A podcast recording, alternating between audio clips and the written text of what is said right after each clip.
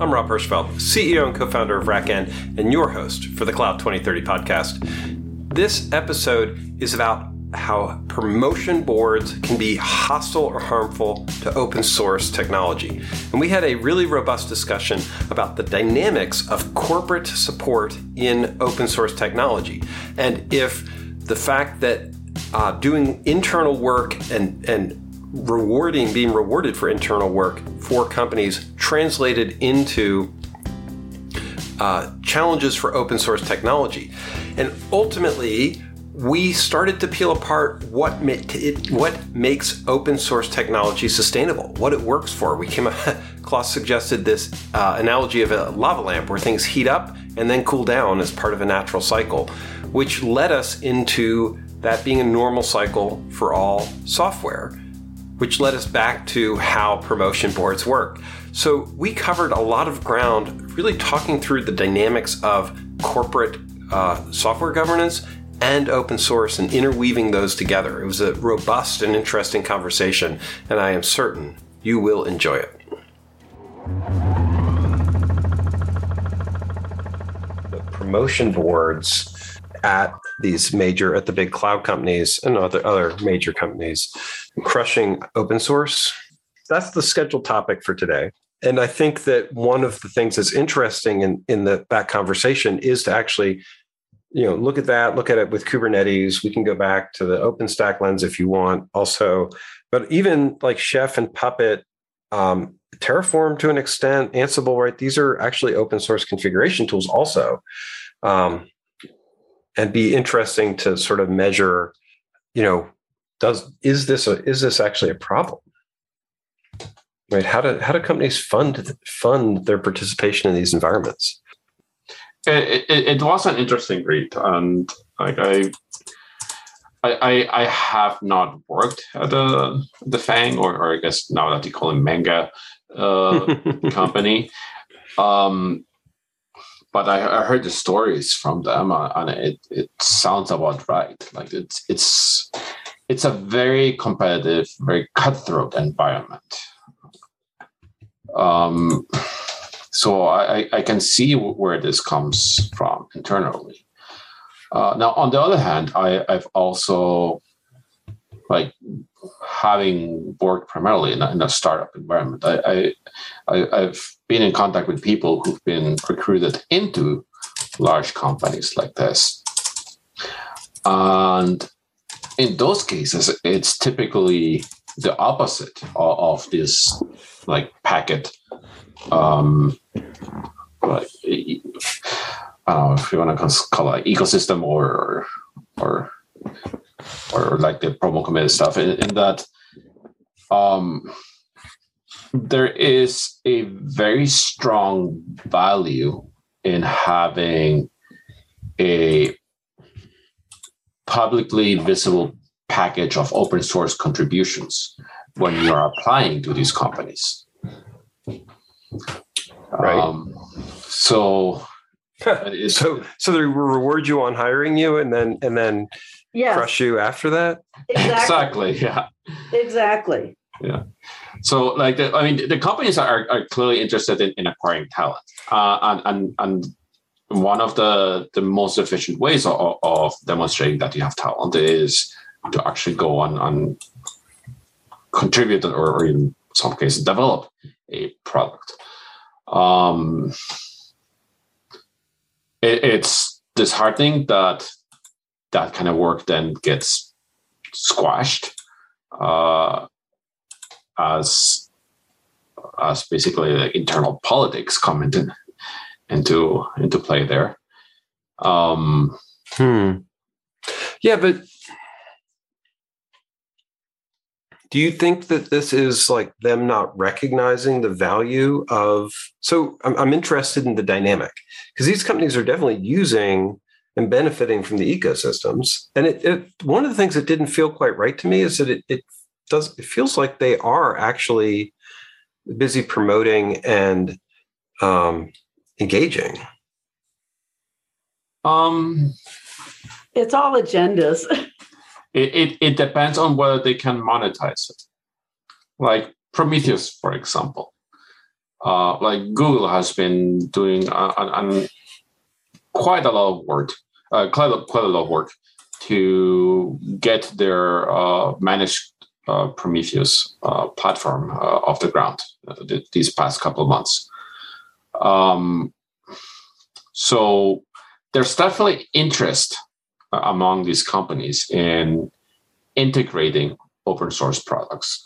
And as a result, there, there's, there's likely also going to be some contribution going back from these companies to the, the public uh, projects to basically not necessarily give back, but it like looking at entirely self-interested in like from a self-interested perspective. Like if if they enhance their own product in, in a certain way that requires them to patch the upstream code every time they they they, they pull a, an, an update, it makes sense for them to cut the lead time on that and, and push their their their enhancements upstream.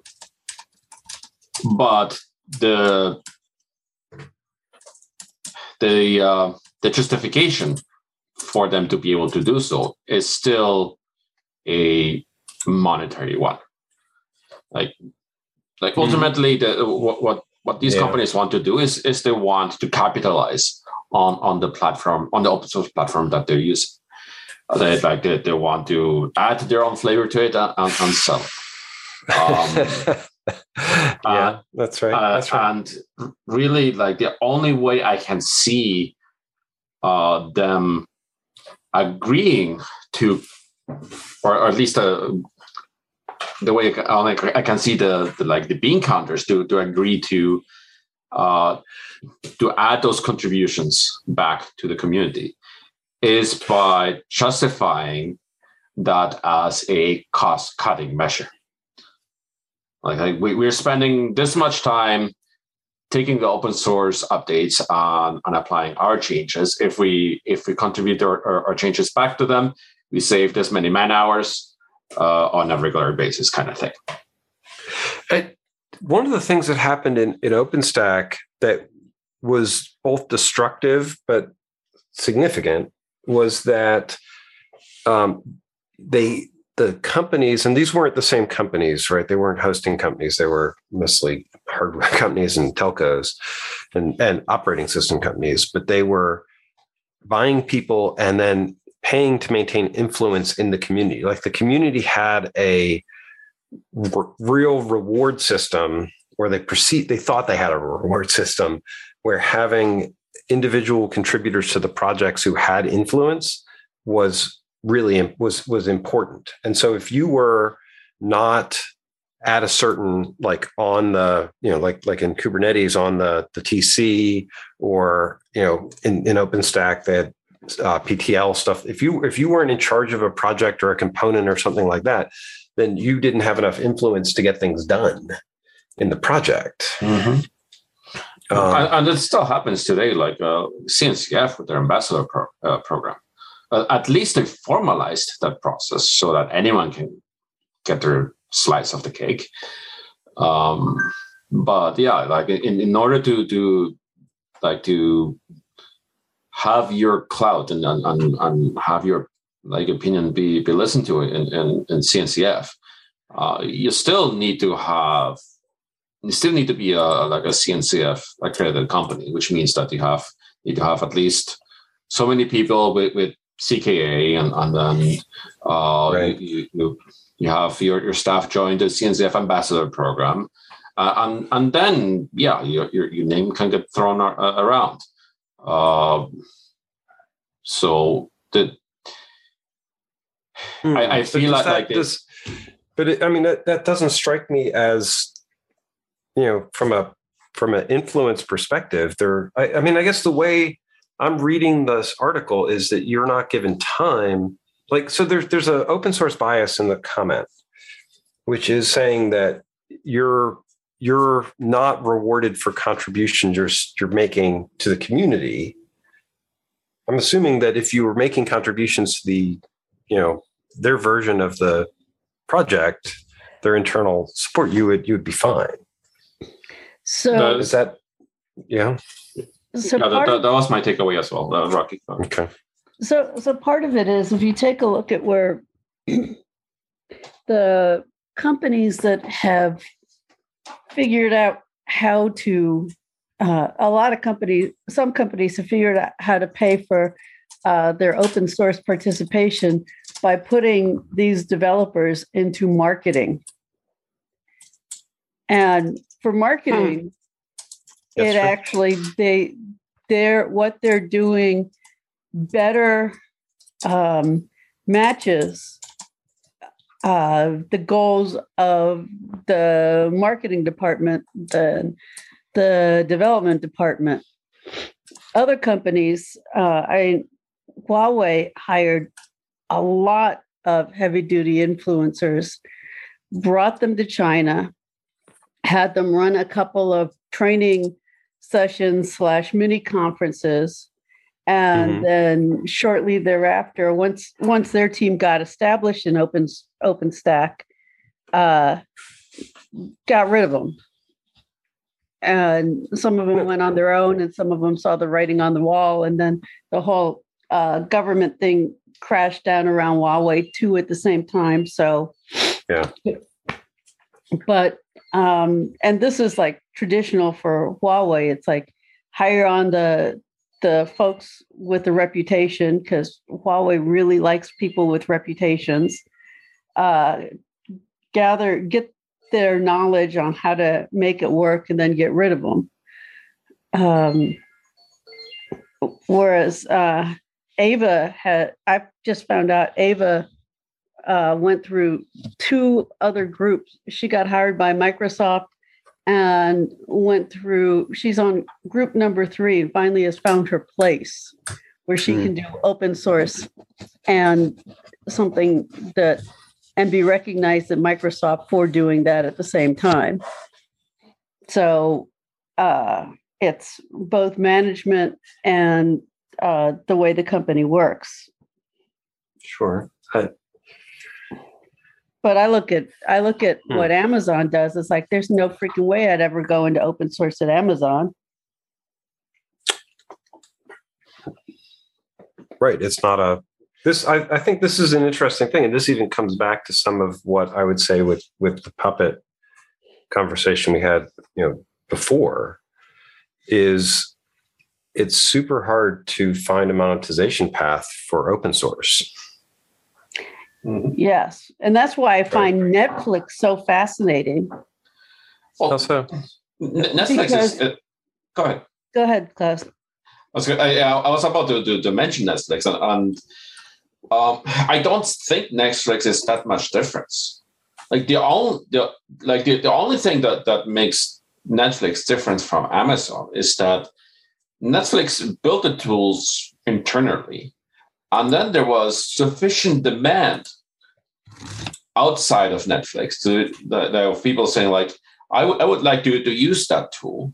That is uh, like, fine, we'll open source it. There you go. But they don't make any promises a- a- about it. They, But that's they actually don't how adapt it Netflix. to other environments. That's not how Netflix did it. Netflix from the very beginning was always open.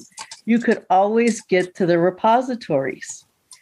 They've been open from the get go, and then people wanted to use it, and Netflix didn't know how to deal with people submitting uh, change requests, pull requests. But all their code is out there for people to use. And that's what I find interesting on Netflix. They just sit there and go, uh, we own the code so much as we own the repositories, but you can fork it as much as you want. And uh, oh, gee, now we have to figure out how to take some some change requests, but well, but that, it's all but- out there for you to use. Sure, but but Right. but dumping but dumping code in the open source is really really different than maintaining a Exactly. project or a product based based on that code because right if if you're if you're just dumping your code you have no objective you have no reason to take back um, pull That's requests right. from the community it, it actually could break you and without a really rigorous test you're literally pulling in stuff that's not helpful i actually think this is part of the terraform challenge right we know that hashi isn't you know one, one of the comments i heard when they were going public was like you know they have a huge backlog of not taking pull requests against Terraform.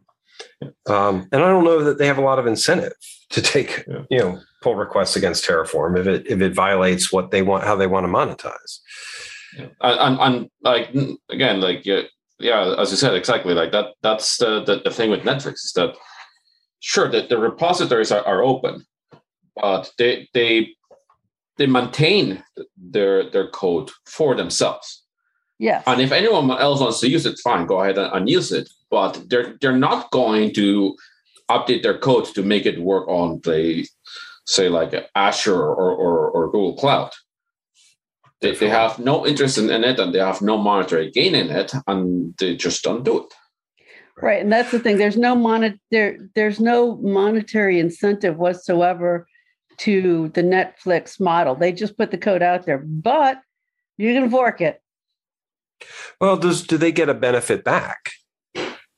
They only Right, get a benefit back if they uh, the. They're actually not looking for a benefit back. They're just it's it's just you know like white papers. We're putting white papers out there. Mhm. you can't modify the white paper, but you can use it to to grow your own stuff. It's Sure. Which which from a it's an transparency. employee well that to me helps improve the visibility and the engagement they have with their operations community right that's I, I mean and i've seen this right even like at the srecon you sort of had two rules of thumb. You had companies that were incredibly secretive about their operations. Um, uh, the, you know apple people we've talked about this before right? Apple people um, sometimes you know some of the a lot of the fan companies are incredibly um, closed about what they do. And then you had other companies that are like, no, we're actually going to talk about our operations and and explain how we do it because we want to, you know, we we get benefit from that. Um, and that that's cultural. And I think a part of the open source thing is going to be cultural from the same the same ve- same vein. Um, yeah. Oh my goodness! That actually that makes sense. I mean, some of these companies have are so hard um, to communicate with, and even like you know a company like Netflix, which might be really active in open source or you know doing that, still doesn't want to communicate much about um, what they're doing. Right? They have media and gag orders. Right? Amazon's famous for having you know you can't talk to anybody about Amazon or uh, Apple's even more stringent um, without media training. Right?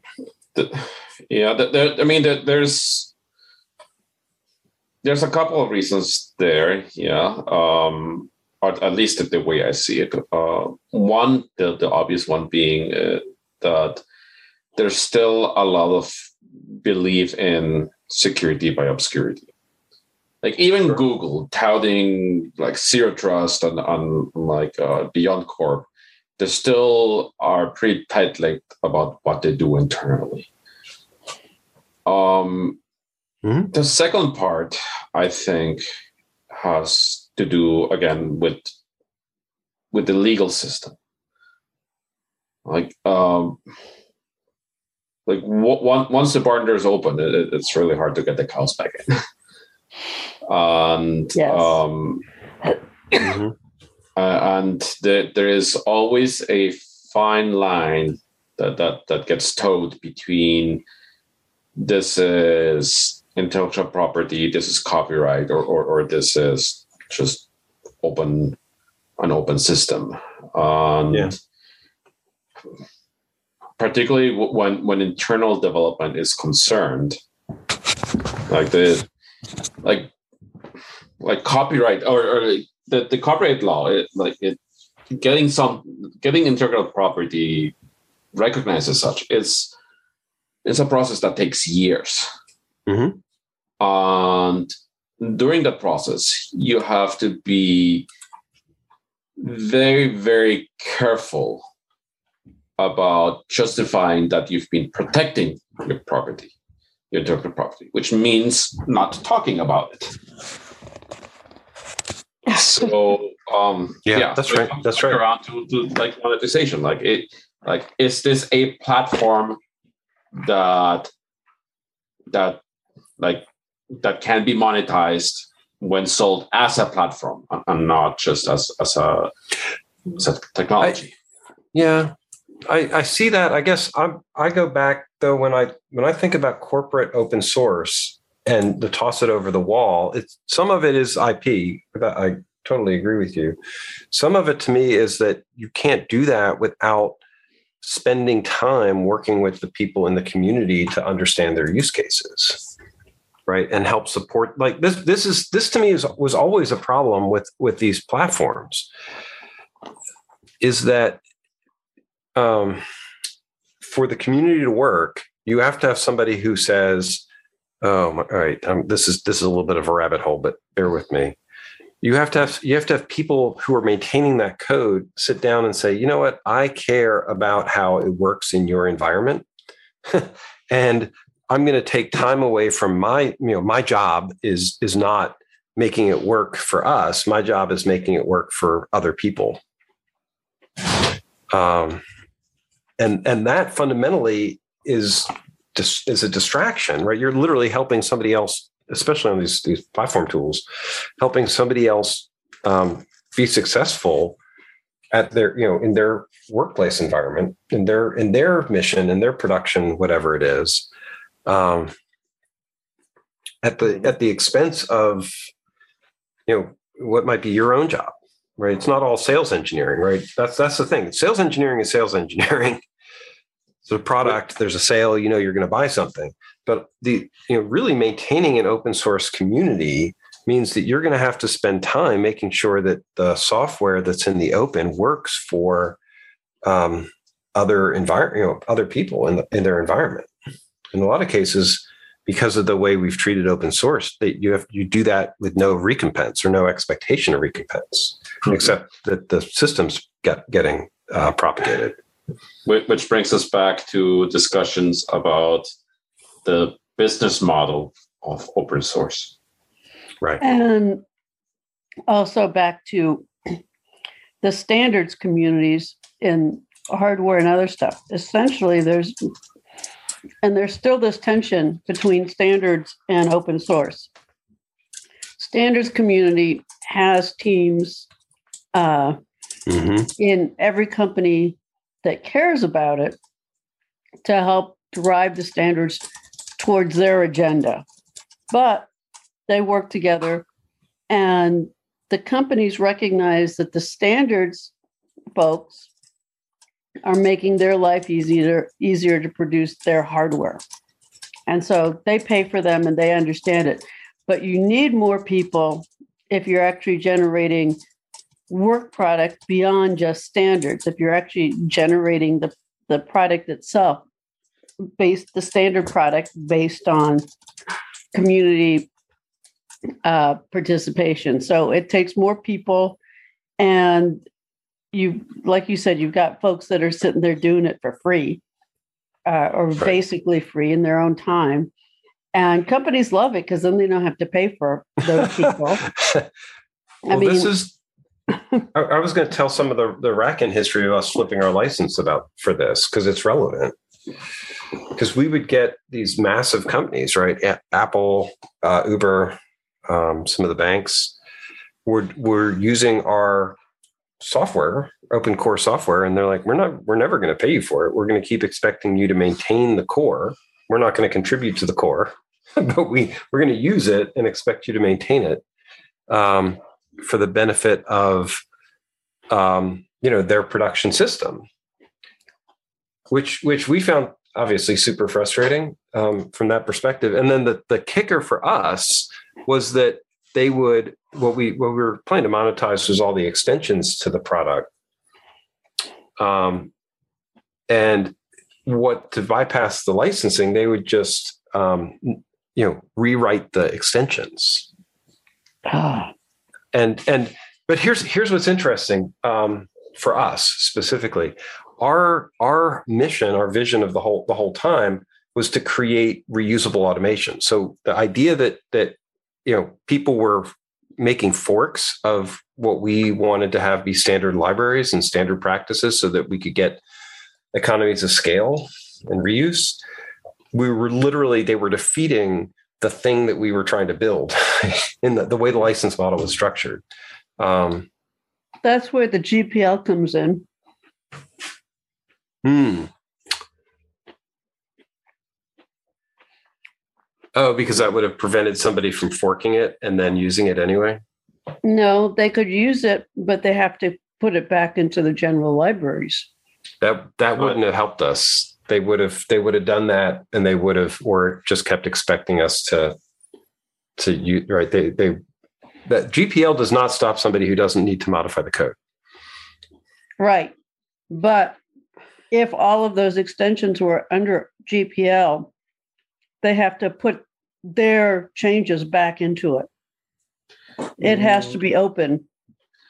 O- only if they only only if they make those publicly available. If they use them internally, they, they don't.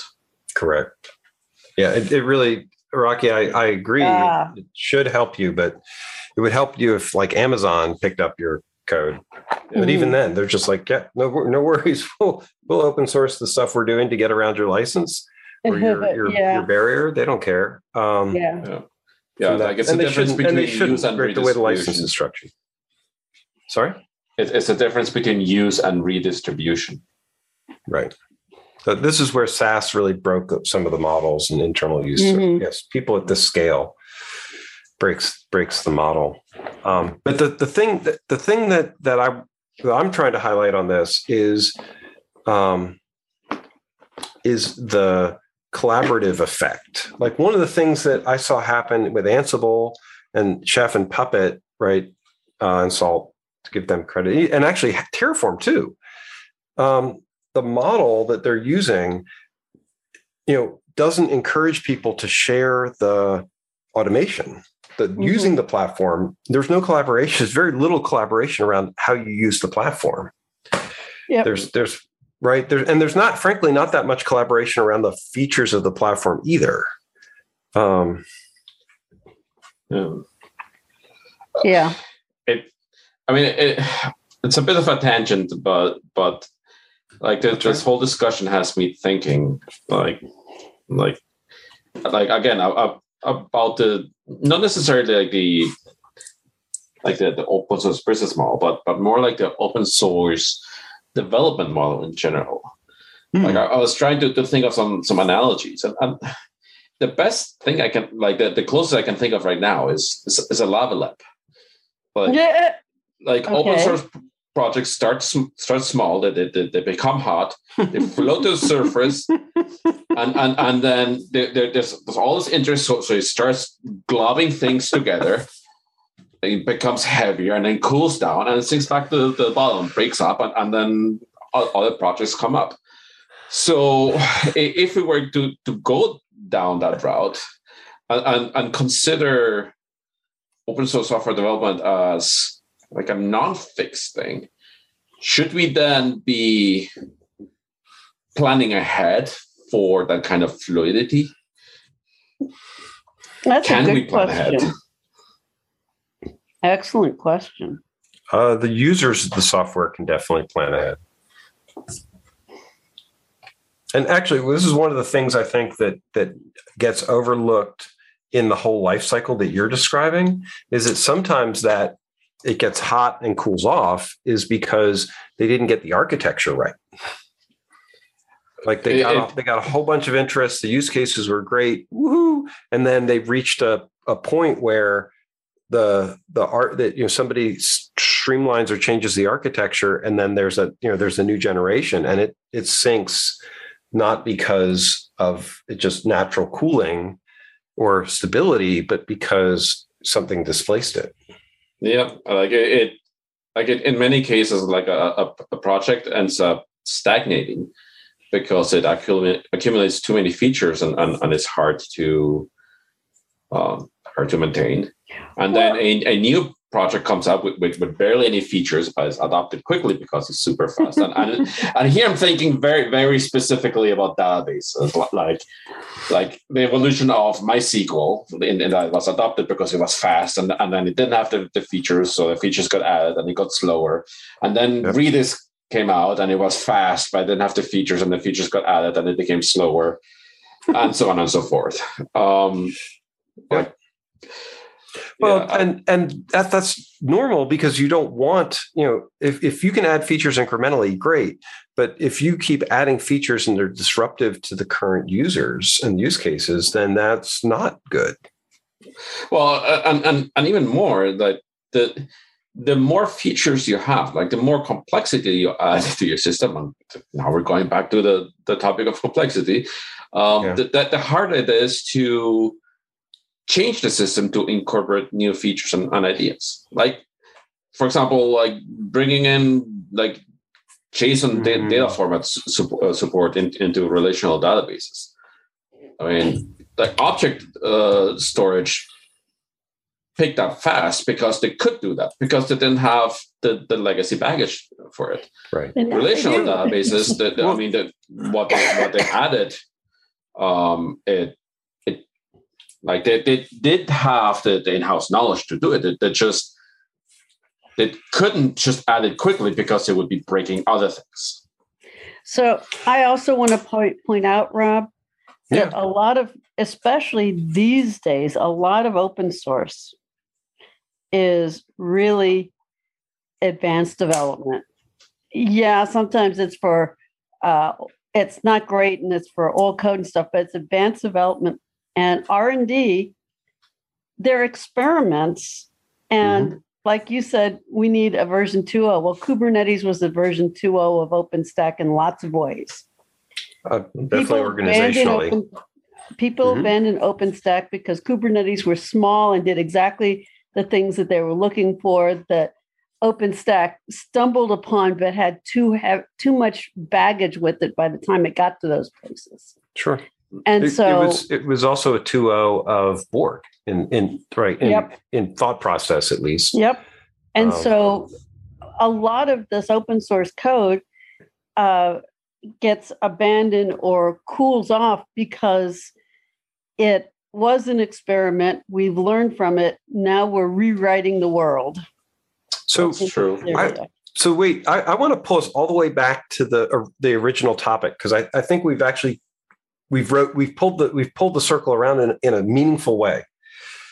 And here's where with with both of what both of you are saying, Great timing, If- Martez. if, if I'm a if, if I'm a um, uh, ambitious you know uh, leader at a organization that has review boards and things like that, right? Which means a pretty rigorous, structured way to reward people and, and have them grow in the organization. Then what we're really saying here is it's not about open source.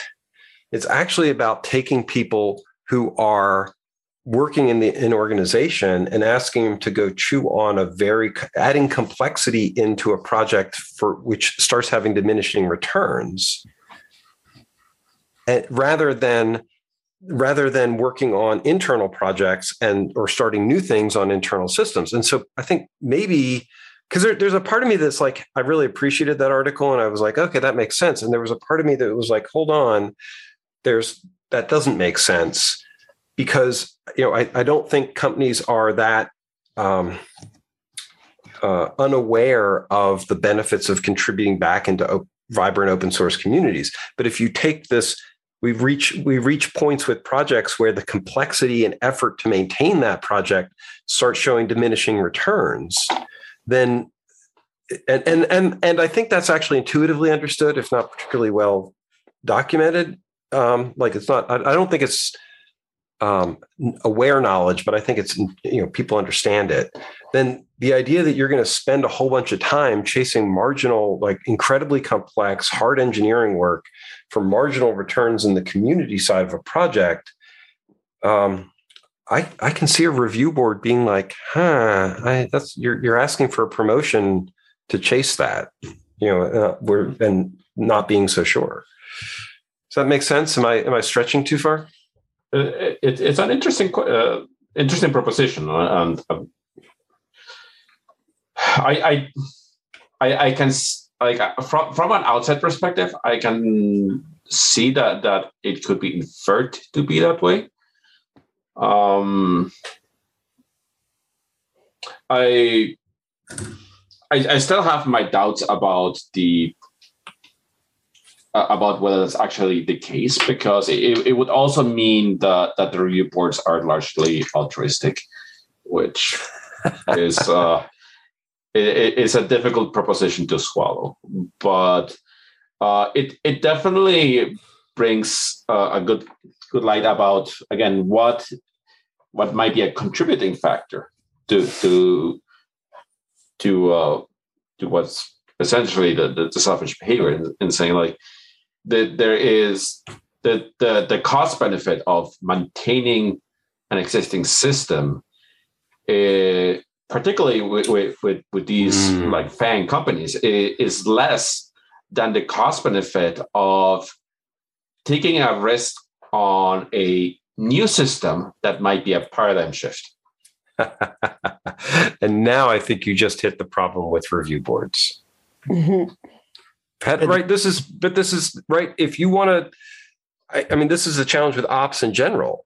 Somebody, and I, have seen this right up on, about review boards in multiple cases, um, is that somebody who you know got a 10% uh, uh, you know i've actually read a case like this that they did like a 10% improvement on performance of you know Google search engine and reduce the the you know the reduce the amount of infrastructure you needed to improve Google by 10%. But that wasn't considered, you know, interesting enough for for promotion inside it, you know, because it was it was operational efficiency. It wasn't, you know, the next YouTube. Yeah. Well, there's also the okay, like you you you you reduce the opex. Great let's keep you there so you can continue reducing the opex. Yeah that's why why why, why promote you away from that? That's because we view many organizations and I, I don't love the narrative that even a lot of it people refer to it as a cost center um, or, or at least more so the specifically the operations part of it and so if you view it as a cost center i mean you're always going to think that. Mm-hmm. get cost down get cost down. Um, and, and that's almost thought of as, as your job as opposed to you introduce something new and quote unquote valuable then that's something that's appealing that's different. Yeah uh, like yeah the, like uh, the, the view of, of, operations as a cost center is, is definitely a dangerous one although very, unfortunately very popular as well i prefer to to see operations as a risk reduction center like it, it's the equivalent of, yeah. of insurance. Yes. Like the, the more money you put into it, the the the better off you are when you are in a situation uh, that requires it. And the more you pay out of pocket if you if you haven't put in. Mm-hmm. Like yeah, you, you you could take just like similar like with car insurance like yeah you you you can take just just liability insurance but then you, you go into an accident and, and you have to pay it all, right. all, all so but if if that's true does that then influence what that like that like you know as as open source people you know we we like to think that there's an altruism and companies should invest in it and things like that. But if you're just on this like hey we're not we're not good at rewarding people for um, maintenance stuff and these projects are in maintenance mode i can understand the risk but i that's in some ways it's like it's the, the business of it and so if you think about yeah. from multiple sides, you look at the vendors, there's no real incentive to as a vendor to stay in the same place. Otherwise, you'll be thought of as legacy. You look at the NetApps, you look at even what VMware is doing. You look at yeah. from the technologist standpoint, if I stay in the same place, I'm not going to, there's no monetary incentive. And if I decide, you know what, I'll put DevOps in my title, like for a lot of people that's a, a 2x 3x raise in terms of what's going on there. From a internal business standpoint my path to promotion is not reduce spend reduce spend. It's innovate innovate find the next new thing. I, and just to be clear this is not a pro this is not a thing that's endemic just in it like right. even mm-hmm. academia like when when when when you're doing your research papers for, for, for a doctorate or, or, or a master's. Like master's is, is, is more forgiving, but but a doctorate, like it is a lot more difficult to sell uh, an improvement than it is to, to say, I'm going to take this very this very little, very domain specific problem, and I'm going to be, become the expert in it. So, so yeah, it's and, and, like even in retail and, and, and everything else, like it, it's it's always the same thing. Like it, it improvement it hardly ever gets re- rewarded.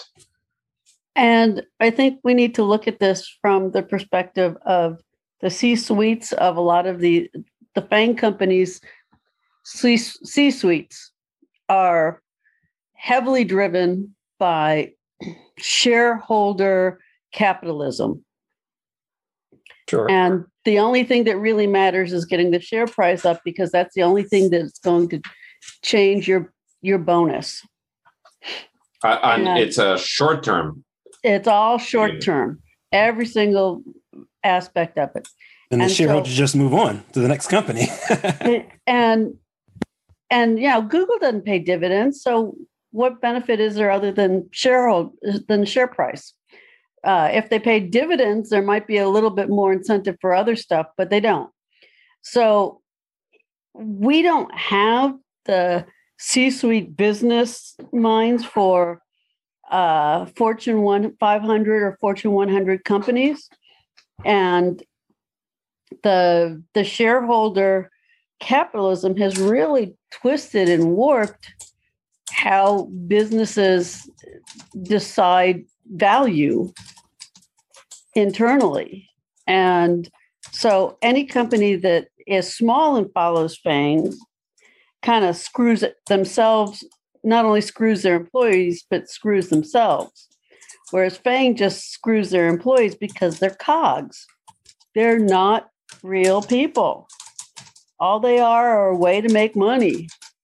And making money has is for Google sell ads, sell ads, sell ads.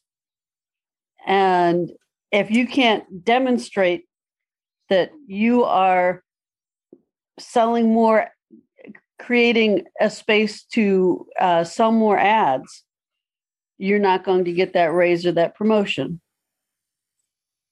And the same with all the, the FANG companies. And so review boards are based on uh, where the company is in the whole shareholder capitalism market. If they don't have to worry about shareholders, there's a different incentive uh, uh, tree format infrastructure than if they're trying to appease shareholders.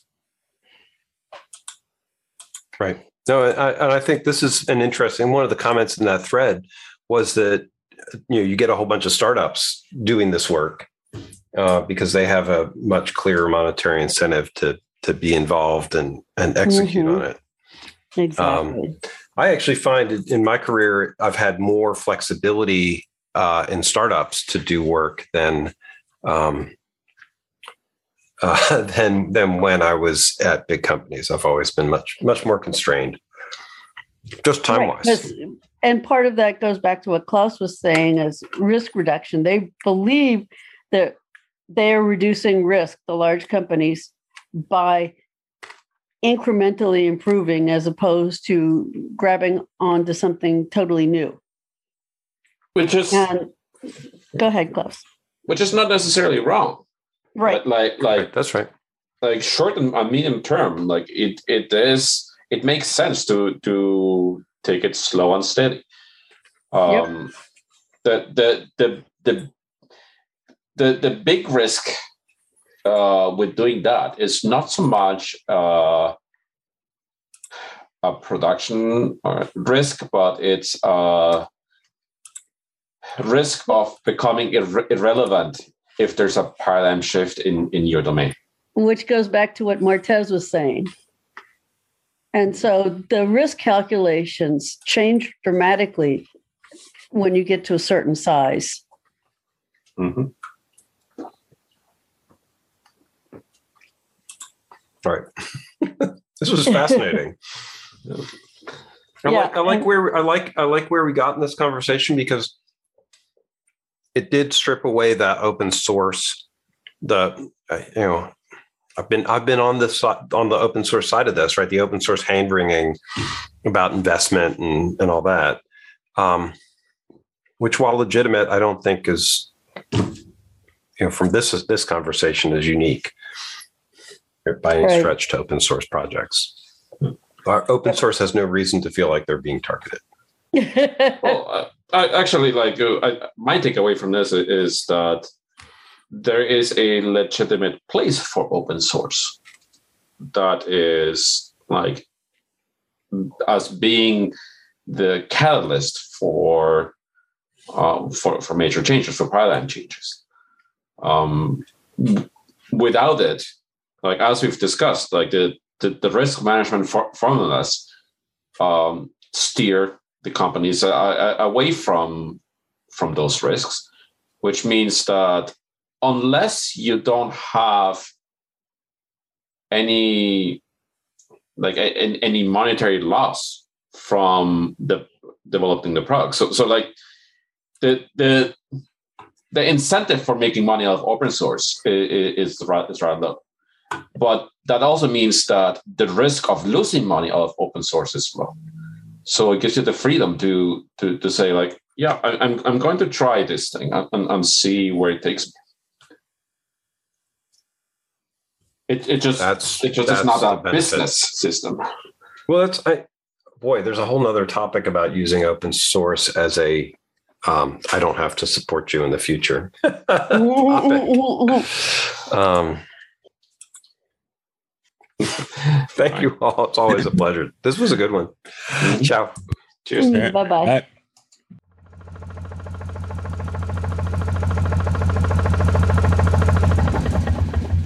Wow, that was a fun conversation.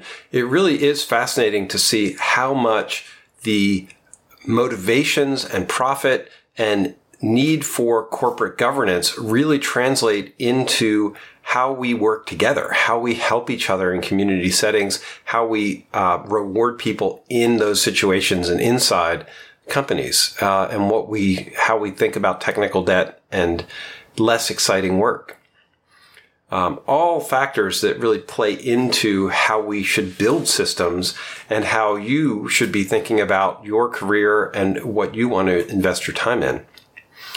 Uh, of course, this would be more interesting if you were involved. So please join us at the 2030.cloud. Be part of these roundtables. We want to hear your opinions and thoughts.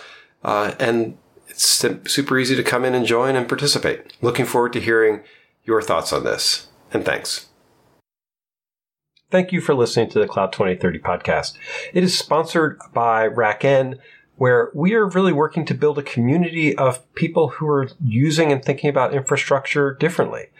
Because that's what RackN does. We write software that helps put uh, operators back in control of distributed infrastructure, really thinking about how things should be run and building software that makes that possible. If this is interesting to you, uh, please try out the software. We would love to get your opinion and, and, and hear how you think this could transform infrastructure more broadly. Or just keep enjoying the podcast and coming to the uh, discussions and you know laying out your thoughts and how you see the future unfolding. It's all part of building a better infrastructure operations community. Thank you.